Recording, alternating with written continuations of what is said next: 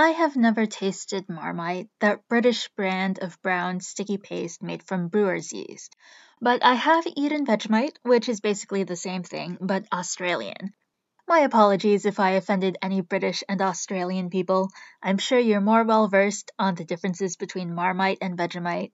I was attending a friend's party and she was hosting some guests from Australia.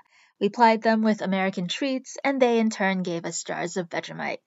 There's a joke that people who didn't grow up with Vegemite hate it, and I can sort of see where that comes from. I didn't find the taste of Vegemite disgusting, but to me it tastes like soy sauce. I've had soy sauce my whole life. I like soy sauce, but I only use soy sauce sparingly. So I won't eat Vegemite by spreading it on bread like the Australians. And yes, I do know to spread Vegemite sparingly on buttered toast, but I do use it as a soy sauce substitute. It's a great ingredient when making vegan gravy. Anyways, anyone have any Vegemite or Marmite tips to share? Leave me a bleat on YKYZ.